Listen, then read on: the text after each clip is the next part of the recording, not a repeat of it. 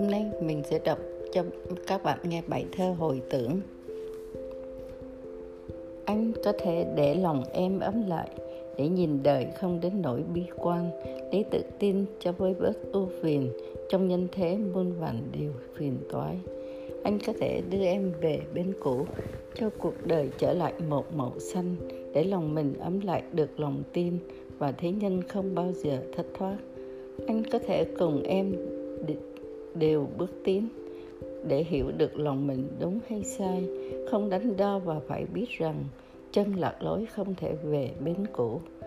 Đừng để một phút để lòng ủy mị.